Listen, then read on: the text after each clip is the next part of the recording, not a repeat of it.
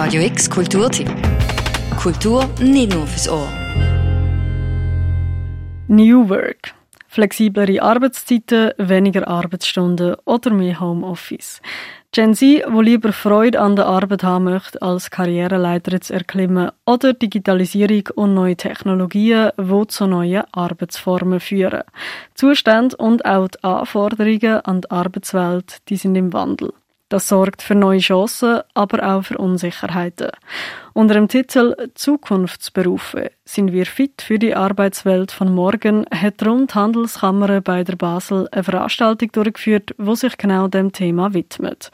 Auf dem Podium sind VertreterInnen von Firmen, Berufsentwicklung und Ausbildung gewesen, unter anderem auch der Damir Bogdan, CEO von ActVide AG und Senior Advisor für Uptown Basel.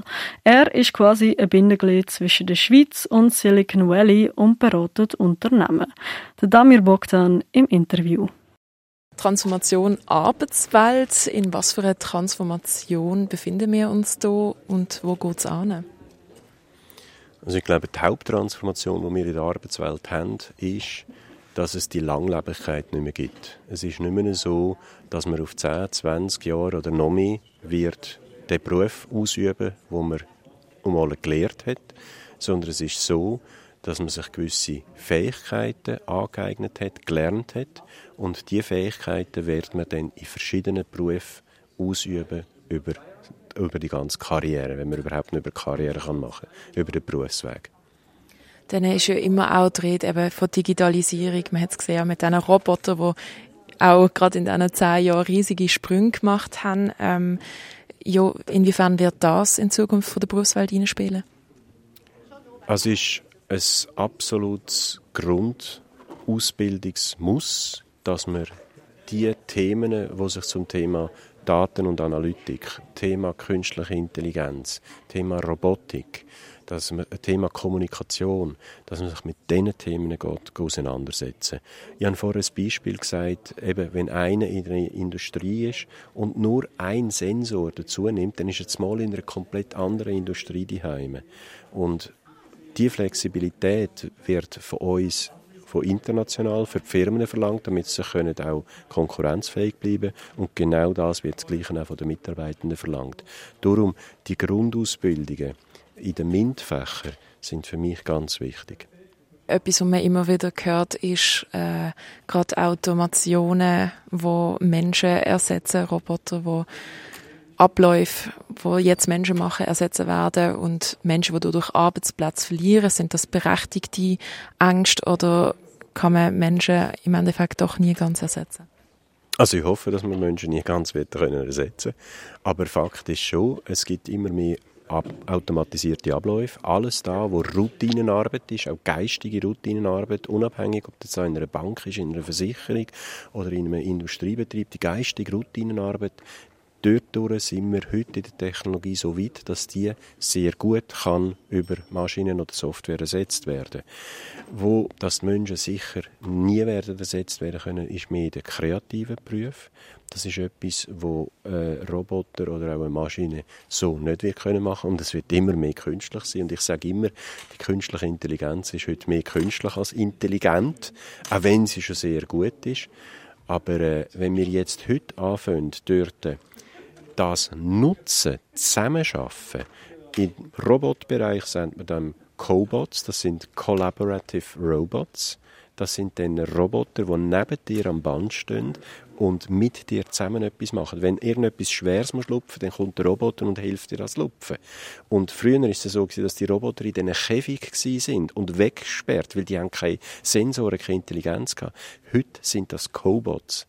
Und genau gleich wird es so sein, dass wenn ich dann schaffe, auch in, äh, in, in kaufmännischen Berufen, werde ich unterstützt von Robot Process Automation. Ich werde unterstützt von Software, die dann Vorschläge macht oder auch Fehler erkennt. Und da müssen wir lernen. Und wie können wir die Unterstützungsleistungen holen? Dann werden wir auch nicht ersetzt. Eben, wir sind im Wandel, wir sind schon weit gekommen, werden noch ähm, einen grossen Wandel durchmachen. Sind, ich sage jetzt mal, die Alten, die einfach das jetzige System kennen oder das System, das einfach schon lange besteht, ähm, sind die quasi dafür verantwortlich, dass sie den Wandel zurückheben oder wie sehen Sie das? Das ist keine Frage vom Alter, sondern eine Frage vom Mindset, also von der Einstellung. Und da gibt es Junge, die in dem Sinn alt sind und da gibt es Alte, die extrem agil sind und man fast nicht nach Magen. Also von dem her gesehen, die Frage ist nicht das Alter, sondern die Frage ist die Einstellung. Und dort, was ich beobachte, ist, es geht vielen nicht gut. Ich sage jetzt einmal, ich bin in verschiedenen Verwaltungsräten tätig. Äh, es gibt Firmen, die äh, mit einem 5%igen Wachstum jedes Jahr sagen, hey, das ist tipptopp, äh, uns geht es gut, warum sollte man etwas ändern? Wenn man aber gleichzeitig sieht, dass sich Märkte zum Teil exponentiell verändern, dann ist die Situation, wenn man in einem exponentiellen Markt linear wächst, wird man exponentiell abgehängt. Und genau das Gleiche wird dann passieren mit den Arbeitskräften. Wenn man als Firma in einer Situation ist, dass man immer ein das Gleiche macht und dort vielleicht noch auch gut wächst, dann wird man nicht attraktiv für die neuen Arbeitnehmer. Und wenn man die Attraktivität für die neuen Arbeitnehmer verliert, dann wird man nicht können genügend produzieren und irgendwann ist mal weg vom Markt ziehen. Ich möchte nicht nur mit Negativen und mit Ängsten schüren. Aber ich denke, dass sich die Firmen müssen auf neue Arbeitszeitmodelle einstellen. Die Firmen müssen schauen, wie dass sie auch Leute in der Teilzeit können beschäftigen können. Die Leute müssen schauen, wie sie die Knowledge Marker für gewisse Projekte reinholen und wieder abgeben. Und wenn sie sich dem öffnen, dann denke ich, hat es auch sehr viel bessere Prosperität in diesen Unternehmen. Und das alles hat nichts mit Alter zu tun, sondern mit Einstellung. Es ist ja eigentlich auch gerade letztens vor ein paar Monaten, dass ein Praktikant von Google ähm, so Aufsehen erregt hat mit seinem Gehalt und mit den Arbeitsbedingungen und dass dann Leute gefunden haben, ja, aber wenn Google so gute Arbeitsbedingungen macht, können wir ja gar nicht mithalten. Aber eben, da, das ist ja dann auch wieder so ein bisschen die Einstellungssache von ähm, sinnvolle Arbeit unter sinnvollen Bedingungen, die auch attraktiv sind. Ähm, ist da Google ein gutes Beispiel quasi, wo andere Firmen folgen sollten? Oder, ich sage jetzt mal, äh, übertreibt Google da und äh, tut die Messlatte wirklich zu hoch setzen für andere Firmen? Es gibt nicht die Google. Google ist auch wiederum ganz anders. Also, Google ist so groß, es hat ganz andere. Wir haben heute Abend darüber diskutiert, dass Kultur ein wichtiger Faktor ist für eine Unternehmung, um auch in der Zukunft konkurrenzfähig zu bleiben. Und Google lebt sicher eine andere Kultur vor als andere Unternehmungen.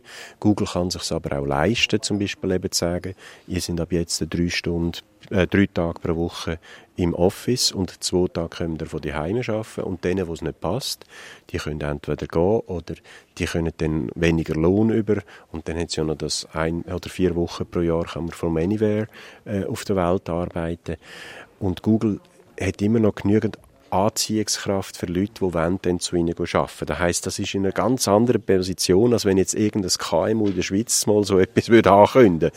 Aus dem Grund es gibt nicht das Google. Und jetzt konkret die Frage, macht es Google schlecht oder nicht? Google ist sicher in sehr vielen Sachen ein Vorreiter. Aber die Frage ist, meine, was wir in den letzten zwei, drei Jahren auf der Welt erlebt haben, das ist schon wieder eine Transformation. Was macht man mit diesen grossen Glaspalästen, die man gebaut hat? Wie bringt man jetzt wieder die Leute zurück, um dort hinzukommen? Weil zum Beispiel auch Google, Facebook, Apple, die haben von dem unstrukturierten Austausch der Leute auf dem Campus gelebt, von diesen Ideen. Darum kommt ein Suchmaschinenhersteller mal auf die Idee, selbstfahrende Autos zu bauen, weil wir mal unstrukturierten Austausch Der Druck dort ist enorm groß dort zu arbeiten. Also, es gibt nicht ein Gutes oder ein Schlechtes, was dort macht. Es entsteht sehr viel, die haben sehr viel geschaffen, man kann sehr viel davon lernen, aber nicht jede Firma kann wie Google sein. Um eigentlich quasi zu der Titelfrage vom Oben zu kommen, sind wir fit für die Arbeitswelt der Zukunft? Ganz ehrlich, uns geht es noch zu gut. Und solange es uns noch zu gut geht, ist der Druck noch nicht groß genug. Jetzt ist das gut oder schlecht. Ich denke, schon nur der Fakt, dass wir über so Sachen diskutieren, hilft. Weil das heißt, dass sich sehr viele Leute, und wir haben heute fast 300 Teilnehmende gehabt, mit dem auseinandersetzen. Und das ist schon mal ein erster Schritt in die richtige Richtung. Du hast ein Interview gelost mit dem Damir Bogdan, CEO von Actvide AG und Senior Advisor für Uptown Basel, wo nach der Veranstaltung von der Handelskammer bei der Basel zum Thema Zukunftsberufe sind wir fit für die Arbeitswelt von morgen von der Noemi Keller geführt worden ist. Am Mikrofon Julia Brogli. Radio X Kulturtipp. Jeden Tag mehr. Kontrast.